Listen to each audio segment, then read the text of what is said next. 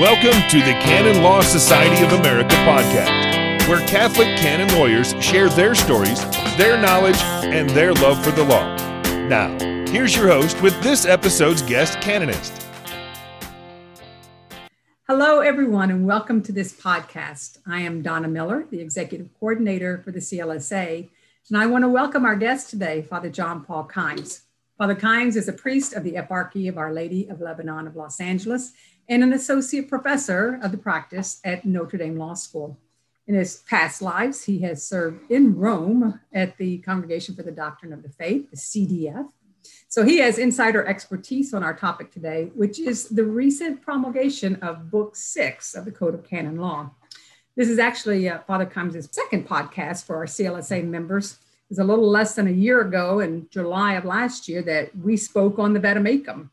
And he also presented a seminar at our virtual convention in October last year where he spoke and gave further insights. So we've come back to you now for more insights on Book 6. Welcome, Father John Paul. Thank you so much, Donna. I hope to be able to say something insightful for everybody who's listening today. Oh, I'm sure that you will. And you and I spoke about 2 weeks ago on June 1st. The day that very, very, very early on the morning of June 1st, as a matter of fact. Yes, it was. And I was mentioning to you before, I was one of those that was a little skeptical when I heard, oh, they're having a press conference on the day after Memorial Day and it was 5 o'clock my time earlier as you went west in the U.S. I got up and was listening, thinking, okay, what's going to happen here? I was actually pretty surprised that they actually promulgated the book, because that was not, I just thought it was going to be a status update. Tell us what your reaction was, and then tell us some of your initial thoughts. Well, I mean, as you know, and as I think everybody knows, it's certainly no secret, and it was mentioned in the letter Pascite Gregem Dei that this project began back in 2007. So yeah, I think everybody's bewilderment is that it did finally appear, that after so many years and different drafts and so much commentary and back and forth and intervening, laws that have been promulgated in the intervening time since 2007, I think everybody was kind of surprised actually to be able to, or bewildered in a certain sense, to actually be able to hold a text and say, oh, wow, they actually did this. But I was not skeptical that they were actually going to present it that day. I was not a skeptic. I've been burned enough times, as you know, and I'm sure the listeners remember from our podcast on the Vademecum, I was supposed to have been talking about Book 6 a year ago. So I was not as surprised that they finally came out with it. But I think everybody's just happy that after so many years of such hard work, that we finally have legislation that we can sink our teeth into as canon lawyers, and that the Holy Father has presented in a very different way, I think, than the penal law in the 1983 code was originally presented. I think the tone of Pascite Gregem Dei is very much a reaction to the way that penal law has been applied, that is ignored in most sectors of the church, with the exception of what has developed in the area of sexual abuse of minors over the past 20 years now. But I think the Pope's call, the Holy Father's call to responsibility of the bishops to apply penal law, I think that changes the tone of penal law in the Latin Code. And it does so in an important way for bishops and for us canonists too. It gives us a lot to chew on over the coming years. So you mentioned 2007 sort of being the genesis of this. So that would have been under Pope Benedict, who exactly, I suppose, gave the mandate to the Pontifical Council for Legislative Texts to get this underway.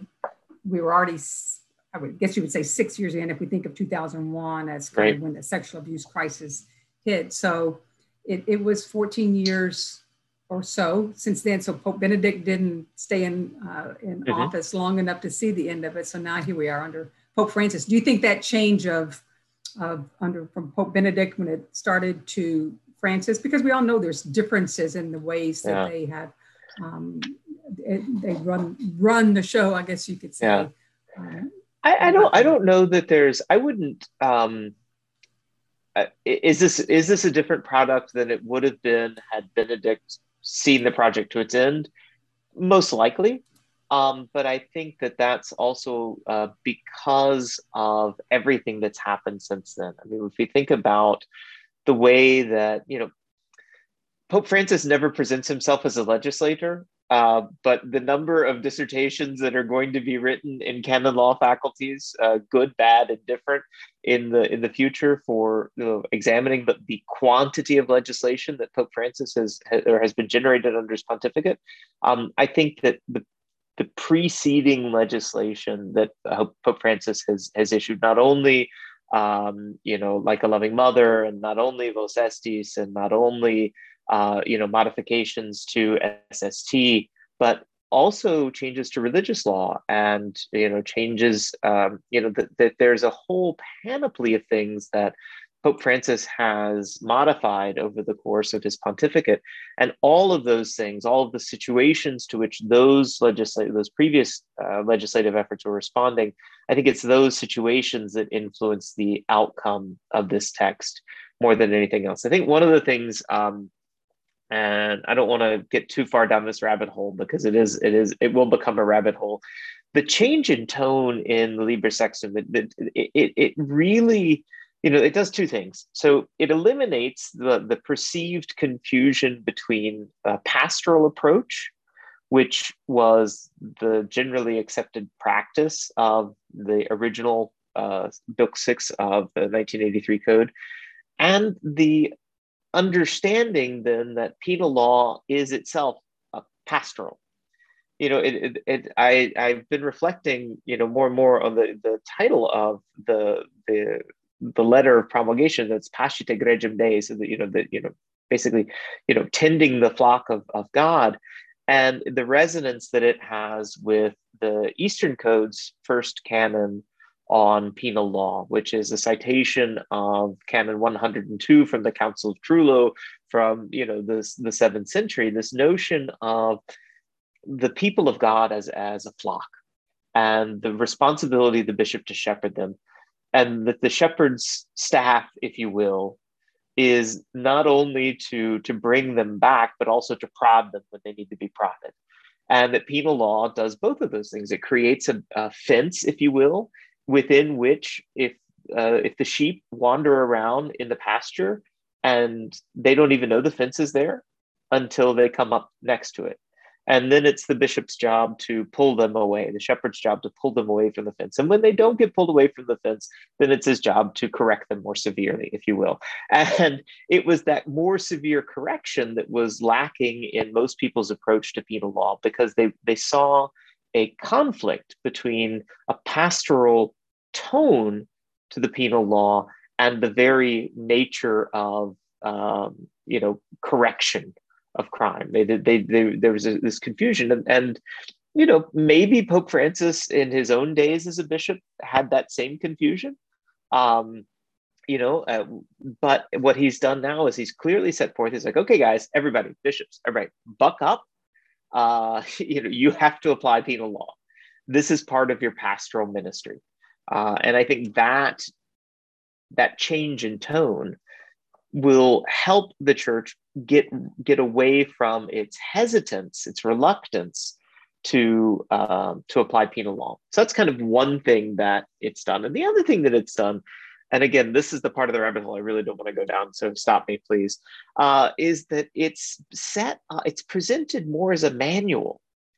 This is not the canon law of yesteryear, in the sense that it's not just general principles that you and I and the listeners, you know, we're supposed to go to school for 2 or 3 or 5 or however many years to have this patrimony of canonical principles, you know, sort of in our head, so that when we saw a certain term, it made connections for us and we knew what it meant and we knew how to apply it and we knew the other connections in the code. This is canon law really sort of flattened out in the sense of, if you need to apply this, there are very few places in the new Liber Sextum where one would actually have to make reference to anything else. that isn't already cited. So if you need to issue a penal precept and it's supposed to cite the norm, it's supposed to follow the norms of a decree that in the general norms, well, we don't even bother expecting you to know that anymore. We're just going to go ahead and tell you. So there's a real flattening out of it. And I think that's part of the Pope's intention to make it easier for bishops to apply so that it's penal law demystified. Let's, use a positive term and say that it's penal law demystified. So I think that those two aspects of the tone of it, the sort of this reconciliation of the perception of a divergence between pastoral care and the application of penal law, and then the demystification of penal law. I think those two things are what the Pope has tried to do to make it easier for bishops around the world who may not have the canonical resources that some of our dioceses, some of our bishops are blessed to have, that they can apply this, as is. They can pick it up, they can read it, and they can know, I do A, I do B, and then I do C. Those are amazing, so much chock full in there. And one of our CLSA members sent out kind of just to other canonists, kind of a broken down version, which to your point of a manual, these are the canons that have penal processes they say these may result in a penal process. There are some canons that must result in a penal process. Yeah. There are some canons that may or must result in the dismissal from the clerical state. So, and I myself even noticed upon counting how many times the reference to Canon 1336 sections 2 through 4, I counted 25 or 26 times alone where there's a direct, use these as penalties, compared to 5 times, I think, in the existing code. So it leaves no room in times. No. Well, I mean, and just to that point, Donnie, there's the change too in, and again, this goes back to sort of the demystification of canon law. We're accustomed to, punire posset, that can be punished. Well, that doesn't mean that it wasn't, that you would just sit there and arbitrarily decide when you were going to punish someone for breaking the law.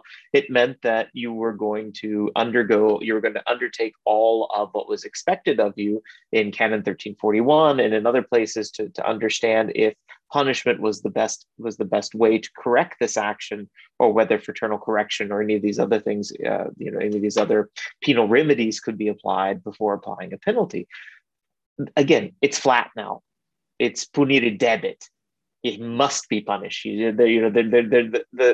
What was falsely perceived, I don't know, what was incorrectly perceived by some to be discretionary, which to those of us who studied the law, we know that it wasn't. It was discretionary, but not discretionary that you couldn't take any action, or that you could choose not to take an action.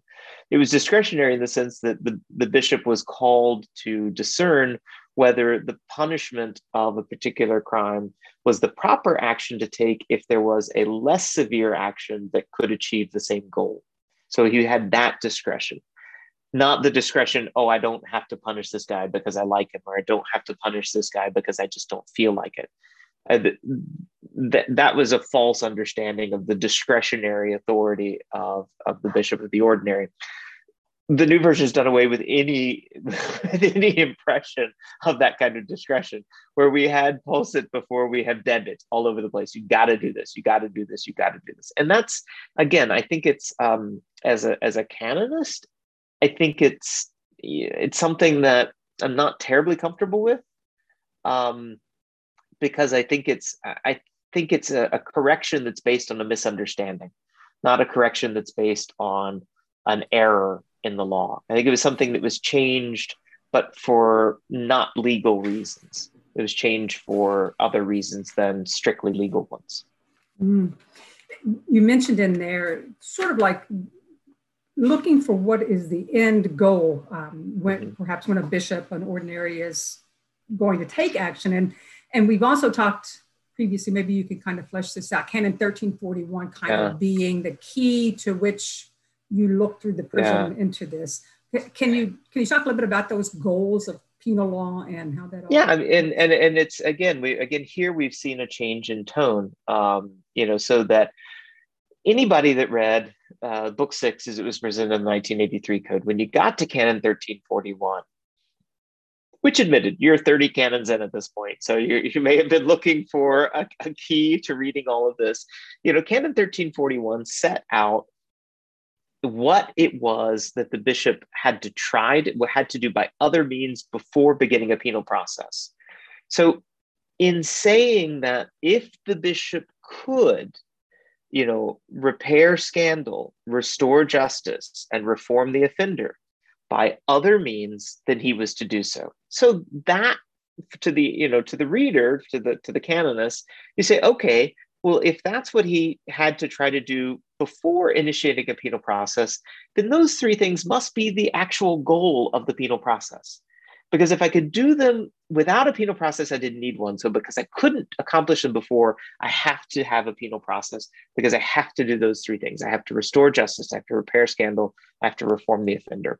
What we see now is we've seen that transport. So we see that repeated now in the code. It's not just in Canon 1341. It's at least in two, if not in three places, in the sixth book now. And in particular, we see it imported straight into Canon 1311. So right at the beginning, in paragraph 2, we have these three categories, if you will, and we've changed the order. So the Holy Father has changed the order of them as well. Whereas before, repairing scandal was the first in Canon 1341. That's now moved to number 3. Restoring justice, which was the second, is now the first. And the reformation of the offender, which was the last, is now the one in the middle. So we went from repairing scandal, restoring justice, and reforming the offender to restoring justice, reforming the offender, and repairing scandal. Now, it's a distinction without a difference. They're the same three things. But it's a distinction that will probably have, again, a non-legal resonance, that the focus of this is not repairing scandal, because we know what people think of, oh, you're trying to cover up. When you're trying to repair scandal, you're trying to cover something up. This is kind of, this is the way our mentality and our language has changed since 1983, when they're probably like, there are three things we need to do. All three of them are good. We need to get all three of them done. But so in moving reparation of scandal to the end of the list, again, this is just my opinion. I think that, again, they're responding to, I would say, linguistic. It's a linguistic change that will help change the perception of the law, not the reality of the law, but the perception of the law, that the law of the church is not designed to, quote unquote, repair scandal, i.e. cover things up, that it's first and foremost designed to restore justice. And all throughout here, you get a mixed bag, I think, of a little bit of everything for everybody. So there's some language here that's going to make, those men and women who have been engaged in advocacy efforts for priests happy, because they see language in there that wasn't there before. There's those who've worked for advocacy for victims and in different areas, not just in crimes of sexual abuse, but in other areas. Those who have worked to advocate for victims' rights are going to be happy because they see language in here that wasn't there before. And so there are a lot of linguistic concerns that I don't know are essentially legal ones, so much as, but again, as one of my esteemed former colleagues used to say, and probably still does, it's not just justice that's important. It's also the appearance of justice that is important. So it's important that justice be arrived in a manner that is perceived to be just. So I think these changes in language work on that perception that what the church is doing in applying this law is working toward justice. I think that key word there that some might kind of classify it as almost like optics. When you talk about marketing, it's an optics issue, and that people, like you said, when I used to- I can't say that though, Donna, that's for you. I'm not allowed to say those things. I'm saying it just because when I used to review sexual abuse policies for religious institutes, and I would say to them, you should always mention the victim before the offender if you're going to talk about, doing things victim first and then mention the offender, just because it does, whether it's even subconscious, and people will see it. And if you mention one first, so by mentioning those kinds of, like you say, scandal, people said all they're worried about is that how they look. And so at least, exactly. a small move to kind of say, no, that's not the priority, you know. Yeah. Well, and again, it's not that the reparation of scandal is not important, but again, as you said, the optics of it, I mean, the perception of it must be that the church's primary goal is justice. And if in changing the order of those three categories, we are able to achieve a greater perception that the church is concerned in applying her law as justice, then have at it. Change the order of all the things you want. If the goal is actually to make it better understood what the purpose of the law is. Absolutely. But again, it's for an old fuddy-duddy like me, that's just one of those things. Like, well, damn it, I had those memorized. Now I have to repeat them in a different order. It's no fun. But again, it's those kinds of the changes in tone and the removal of language that is apparently discretionary but isn't really discretionary. I mean, is that really a legal change, or is that a change in the perception? Or an effort to change the perception of it. And again, if those efforts to change the perception help people understand what the law of the church is actually designed to do, I welcome them. I absolutely welcome them. I'm sure there will be bishops on, not to say both sides of the issue, but some of them have already felt, we need to crack down, we need to do more. Mm-hmm. And then there are others who are on that side, oh, it's discretionary, I can make the decision. So you probably, even within their own discussion, it'll be interesting over the coming years. Well, that, and you have, some of the, not to get into an exhaustive list, because we've got lots to talk about at the convention and the pre-convention, so we don't want to spoil all the surprises. But new crimes that are brought in. You look at Canon 1393, paragraph 2. I jokingly call that the Moneyval crime. So this is our, the anti-money laundering norms now at the Vatican Bank. This is kind of a Moneyval crime. So that. But again, these are, a lot of these new things that are included, whether you look at, something like Canon 1390, paragraph 2, where we're talking about reputation. And now we've gone back and it's become, we've unified the text and language with Canon 220, so that it's not that you ruin someone's reputation, it's that you illegitimately do it. So that it's, that you can speak ill of someone if they deserve to be spoken ill of, but you can't do so in a way that's illegitimate. You can't make up stuff, but so there's some of the language that's changed that's more precise. And you have things like Canon 1392, about clerics who have abandoned ministry. So it's also, elements of that crackdown, if you will, are there. But again, there's a lot to unpack, and there's going to be a lot to look at for a long time, both in the sense of the perception of, there's a new sheriff in town who's standing there with a 6-shooter. So if but at the same time, you have the introduction to a radical change in prescription, so that you have now a procedural prescription, not just prescription for, not just the statute of limitations for bringing for an accusation. We now have, a statute of limitation during a procedure, so that, again, and this is one of those things that advocates would, certainly were clamoring for, because if a bishop just gets bored, halfway through a trial or an administrative process, and just kind of lets it lay, in the sort of, well, everybody's fact up and happy, nobody's raising too much of a ruckus, we just will let this drag on for a little while. The Holy Father has come in and say, no, you can't do that. You start a process, you got to finish it. So here you go. Here's it. And it's not an extremely short term, but it's a signal that no, when you start a process, you have to finish it. And so there, again, I keep saying there's a lot in there, and it is, there's a little something for everybody. I think that not to talk about sides, but all of the voices that have been, that have participated over the 16 plus years, because allegedly this was done at the plenary in 2020, and then it just took a while to finish up. Well, who knows whether it was 16 years, 17 years, whatever. It was a long time, or excuse me, 15 or 16 years, however long it's been. It's been a long time, but there've been a lot of voices that have been heard in this. There've been a lot of societal factors that have changed things. We've had multiple scandalous some prosecutions, other not prosecutions of different cardinals in the church, or some who were former cardinals, some who were still cardinals.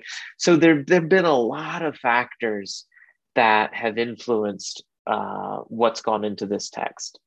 Is it perfect? No, not even close. Nothing is.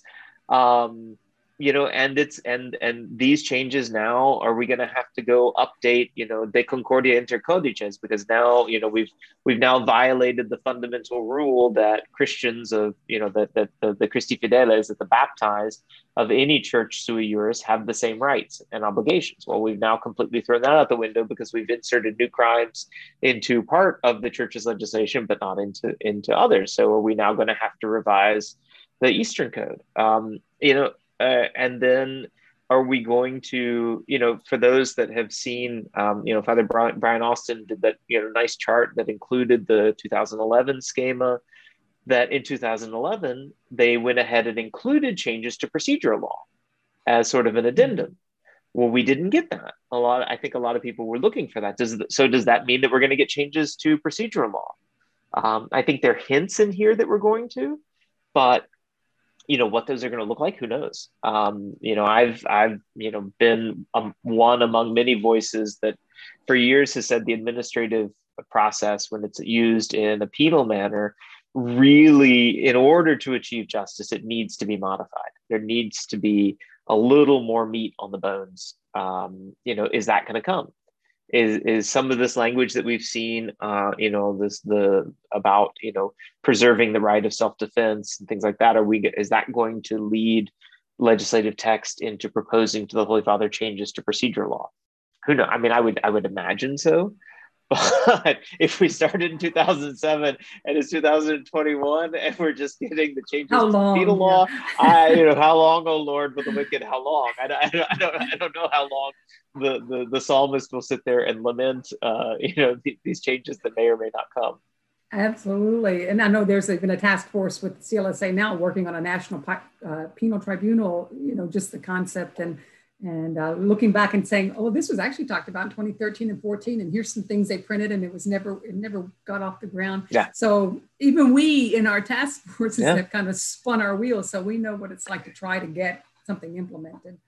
Well, and too, a lot of that, again, I go back to this, it's, we've been spinning our wheels, but things have been moving forward. So we've had changes in legislation that have moved the ball forward in a certain sense. Now, again, unevenly. I don't want to pick on one piece of legislation over another, but it's been a very uneven progress and very uneven legislations. I think one of the interesting things that this the new Book 6 does is it's leveled out some of that unevenness. There are a lot of people, I put myself in this boat, who raise a question with the definition of vulnerable as it was found, first, those who go back to the changes in Vatican City State law, which were introduced at the end of March in 2019, which was, a harbinger of what was going to come in Vos Estis, so that definition doesn't appear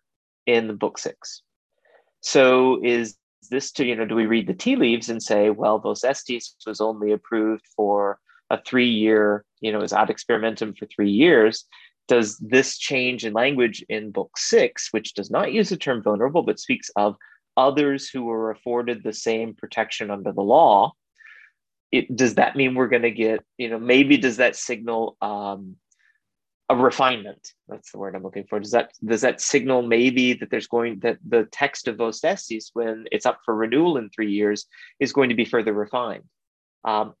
Again, we're reading tea leaves at this point, but I think they're important signals in the text for that hint at some of the things that might be coming down the road. Yeah, and that also raises questions, at least for me, with regard to SST, and which was, has been revised since the original 2001 version. But, and that leads me to I don't want to step on what you plan to do at the pre-convention, but I know one of the things that people noticed with regard to a change was the reclassification of the, what would have been called the delicts against minors, into a new category, offenses against human life, dignity, and liberty. Yeah. And it moved the canon a little further along if we're talking about moving things up or optics, but at least it classified it differently. And I know there have been points made in articles about that. Can you speak to that just briefly? Yeah, I think, what do I want to say about that? No, I mean, I again, I think it's one of those things that it's been, you know, victims' rights advocates have been arguing for that kind of change, a change in the classification of that particular delict for years, at least the past 10 years, if not more. They've been vocally advocating for a change in the classification of the delicts. We certainly saw that in the Australia, you know, the Royal Commission in Australia, you know, gave everybody an earful about the classification. There were commissions in Great Britain that made the same observation. They're advocates of victims' rights, you know, from South America, who have made the same observation. So this is that's something that's been in the water, if you will. And again, my take on that would be very simple. If it helps give the proper perception for what the church is prosecuting and why it's prosecuting it, fine. And is the older classification of the special obligations of clerics, does that, you know, somehow smack of some residual clericalism, or does it smack of putting the focus on the offender and not the victim? Is it, you know, again, their important perception, you know, their, you know, perception, you know, in advertising and in politics, perception is reality. That's not the case for us, but the perception of reality is important. So if in using an older terminology to describe a crime, the church is providing a perception of its that does not match the reality, then that needs to change. And if in changing this to a crime against the dignity, freedom, and, you know, of the human person, that doesn't change the reality of what the church is prosecuting, but perhaps it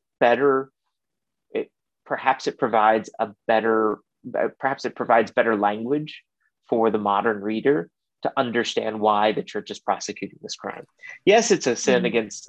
Yes, it's a sin against chastity. That's how it's classified. It needs to be classified by that, because the sin against the Sixth Amendment, the Decalogue, provides a width of a breadth of activities that can be classified as criminal that no other language does. And so, you know, we see again that conflict with the language in Vos Estis, which talks about a sexual act. Well, a sexual act naturally excludes some of the things that the CDF has classified as, you know, violations of the Sixth Commandment of the Decalogue. So, you know, it's for me, I was heartened to see that the new Liber Sextum did not follow Vos Estis in changing that language of the violation of the Sixth Amendment of the Decalogue. But at the same time, I think changing the classification of the crime will help people understand better how the church views it, that it doesn't view it as some kind of, oh, because you're a cleric, this is important. No, is this because you damage the life of one of God's sons and daughters? I mean, this is why this is a crime. Yes, you violated the Sixth Commandment of the Decalogue. Yes, you violated your responsibility as a Christian to live a moral life. But in violating it in this way, you have harmed one of God's sons and daughters, and you're being punished because that harm was on a particularly susceptible, was in a particularly fragile category, which has been traditionally, you know, applied to youth. So that, if we change that perception and we more accurately reflect the church's, you know, the reality of it by changing the classification, I think it's great. Yeah. And I think, or do you think that it's also necessary simply because now there's a greater breadth of those who can be punished? If it was only clerics who could be punished, and now it's those who work for the church or minister in the church, if it was not reclassified. Absolutely. You know, in expanding the crime, in expanding the field of potential criminals, if you will, I think the church, I mean, you had to change it, because it's no longer, you know, a violation of a special obligation, unless you want to say that there are special obligations because these laymen and women who now can be punished or are supposed to be in some kind of office or have some role of responsibility. Again, figuring out what that means is going to take time. Figuring out how to apply that is going to take time. You know, but we know that that's not going to be subject to the CDF, or at least right now, it's not subject to the CDF. Who knows if the Holy Father will change the CDF's purview and give them all of those things? I can't imagine that would happen. I can't imagine that would happen. I kind of hope it, I hope it wouldn't happen for the sake of my dear brothers and sisters and my friends who are in the CDF who are already overworked and overburdened. But again, I think that, that's the kind of thing that we're going to have to live into.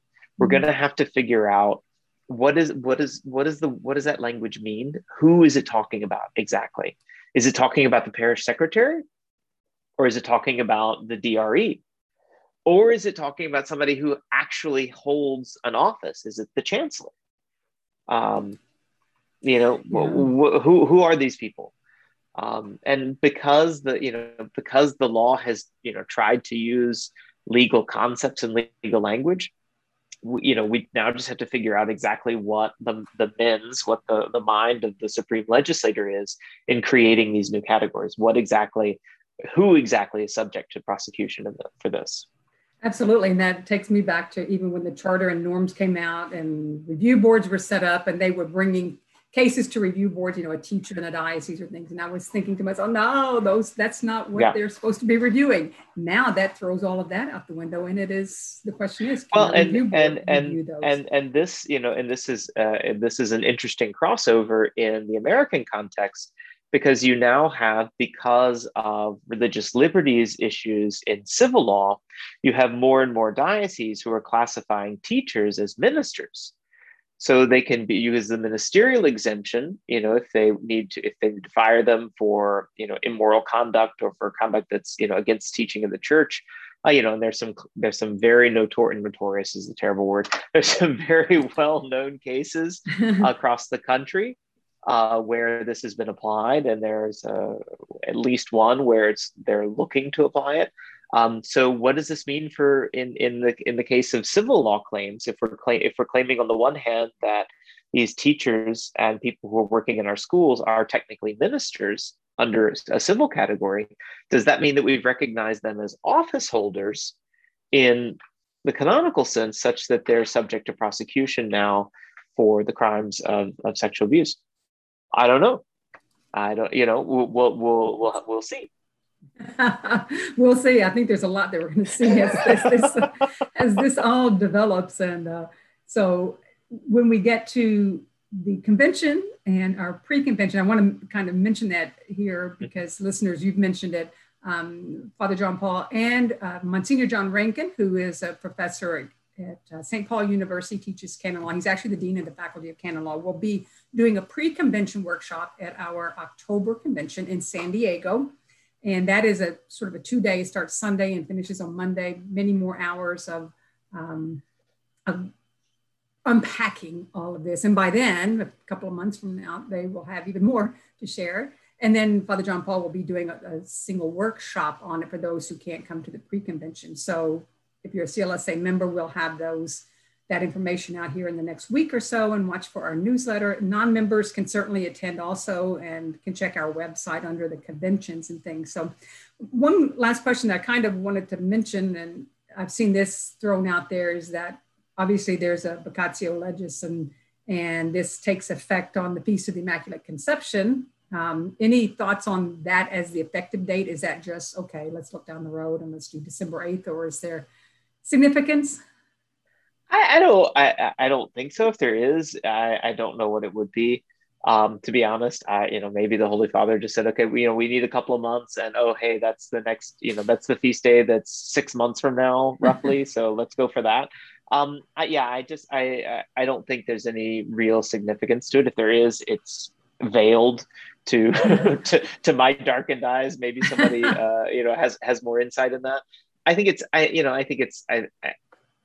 think it's lovely in attaching legislation to the liturgical life of the church. I think that's good. We don't just want, you know, we have important days. We don't just need to pick random ones. We have lots that are important. So I think it's beautiful tying it to Our Lady, who is, you know, not only the refuge of sinners, you know, but she's also, you know, our protectress. And so both those who have sinned and offended and crimed and those who have been offended, you know, can seek refuge in Our Lady's arms. That's beautiful. If it didn't have significance to me, now it does. So thanks for sharing that. I want to invite any of our listeners who may have questions. Now, you may not want me to do this, Father John Paul. Oh, it's fine. Anything for the CLSA.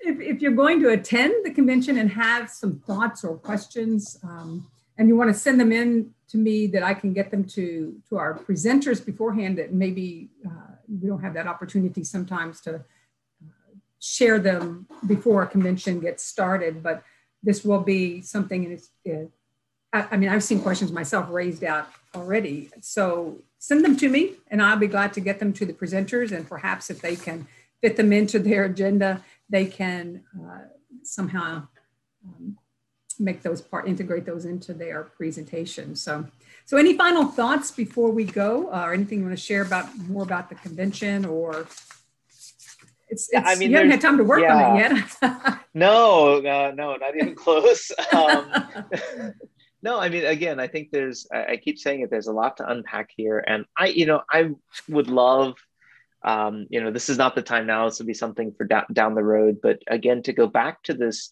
you know, the image that the Holy Father has chosen about this flock, you know, the flock and the role of the shepherd, and, you know, going into Vatican II's understanding of the you know, the munus of the bishop, of this, you know, this being this pastoral role, and the Holy Father kind of closing that circle and reminding the bishops that this is also part of your pastoral role, you know, back as we started.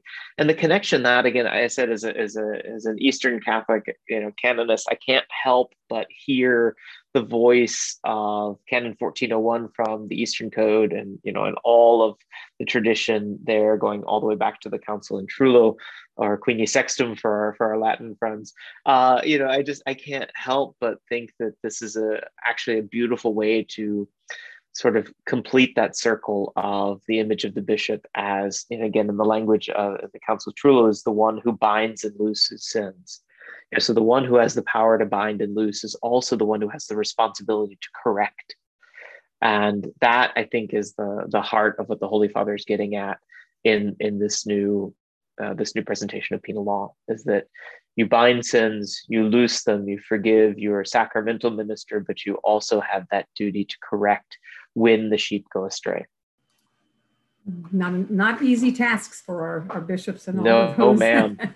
No, ma'am. Not whatsoever. So, well, just so the folks know also, Father John Paul is also helping the CLSA with the English translation. Some of you are probably aware there is an English translation that the Vatican put out, and it's on their website, and they circulated it. I think there was a link in the original, some of the texts that came out. So, but each Episcopal Conference has the right, canonically, to approve translation. So CLSA is working on a translation, which we will then submit to the USCCB, hopefully within the next couple of months. And then we have the decision to make about whether to try to just publish a standalone Book 6 or do a fourth printing of our code. Those are the kinds of things that our Board of Governors and Publications Advisory Board will be undertaking, and we'll dialogue. But we are working on that.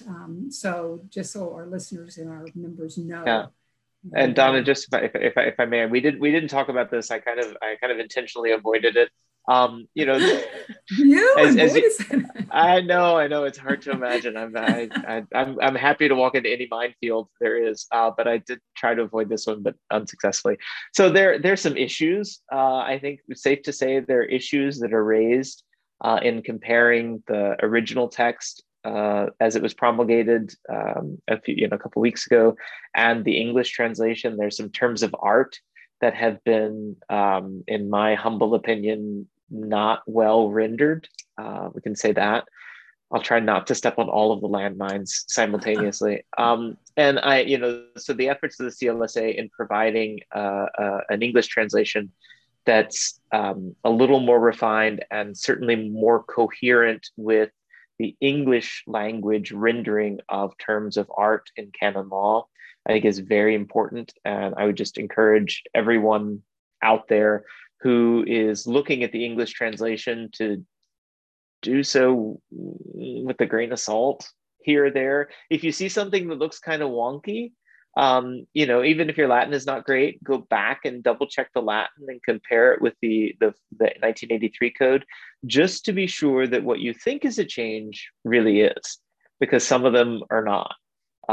You know, where the Latin hasn't changed, the English has, and in some places that the English has been changed in the Vatican provided translation, it doesn't exactly line up with the terminology that we're accustomed to. And since those are terms of art, in my humble opinion, there's no reason to change them. I think we do a disservice if we try to change accepted terms of art, so that we don't, you know, a simple one is negligence. You know, we know what negligence means in penal law, or we ought to know what negligence means in penal law. And culpa in this sense is negligence. It's not fault. And there's a difference in legal terminology between fault and negligence. So, you know, that's just a simple example to point at, to say, you know, if you're looking at the English translation and something looks a little off, just take a deep breath and double check the Latin as best you can, and know that others are working to try to sort of, refine the text so that it better reflects the terminology that we're accustomed to. Absolutely, and that's why it doesn't happen overnight. I mean, sometimes people say, what's taking so long to get this English translation? There is, you know, ecclesiastical Latin, so to speak, is not the same as just taking, well, even English to Spanish, Spanish to French, any of those takes some time. But you also these are terms of art that have, you know, centuries of meaning behind them, and so to render them willy-nilly is irresponsible. Mm-hmm. We have an obligation, you know, to, you know, everybody that's going to pick up this translation, so that they can be certain that we've translated this in a way that's coherent and consistent with the canonical tradition. And I mean, that's a responsibility that nobody takes lightly. And that's a responsibility that takes a little more time than, you know, whipping a translation up off the cuff. Yeah. And even some of those words we don't even try. I had never heard of a delect until I went to study canon law. You know, now we just keep delect as delect. Late sententiae, when I was looking at one of the Latin translations on the Vatican website, when it first came out, which they changed within a day or two, mm-hmm. they were translating late sententiae and parende sententiae. Yeah. And I was kind of laughing at the translations on the Vatican website, which they obviously immediately changed. But those are the kinds of terms that sometimes there's not a really good English translation. So we just stick with it. And then we have to learn what they mean as canonists. Yeah, I mean, but that's our job. I mean, I mean, you can call it jargon if you want to call it jargon, mm-hmm. you know, you can call it a term of art, but you know, lawyers are the last people on earth that believe that words still have meanings, and canon lawyers need to hold on to that even more so. So, you know, our language is Latin, and if we're going to take it out of Latin, then we have a responsibility to be sure that we've rendered it in the most accurate way possible. And we're just, the translation that came out on the first day, and again, in my opinion, isn't there yet. Mm-hmm. And you know, that's why the CLSA is preparing another one. Absolutely. Well, thank you, Father John Paul. We've been about 45 minutes now, I think, but I know you've got other commitments, and I'm so grateful that you took the time to be with us today. It's always a pleasure, Donna. I hope people have listened all the way through, but I'm sure they will scare them off early on. I'm sure they will, and I'm sure we'll get some folks sending in some things that they're going to ask maybe you and Monsignor Renken to consider for the pre-convention and the workshop. So that'd be fantastic. All right. Well, we'll talk soon. Thank you so much. Thank you. God bless, Donna.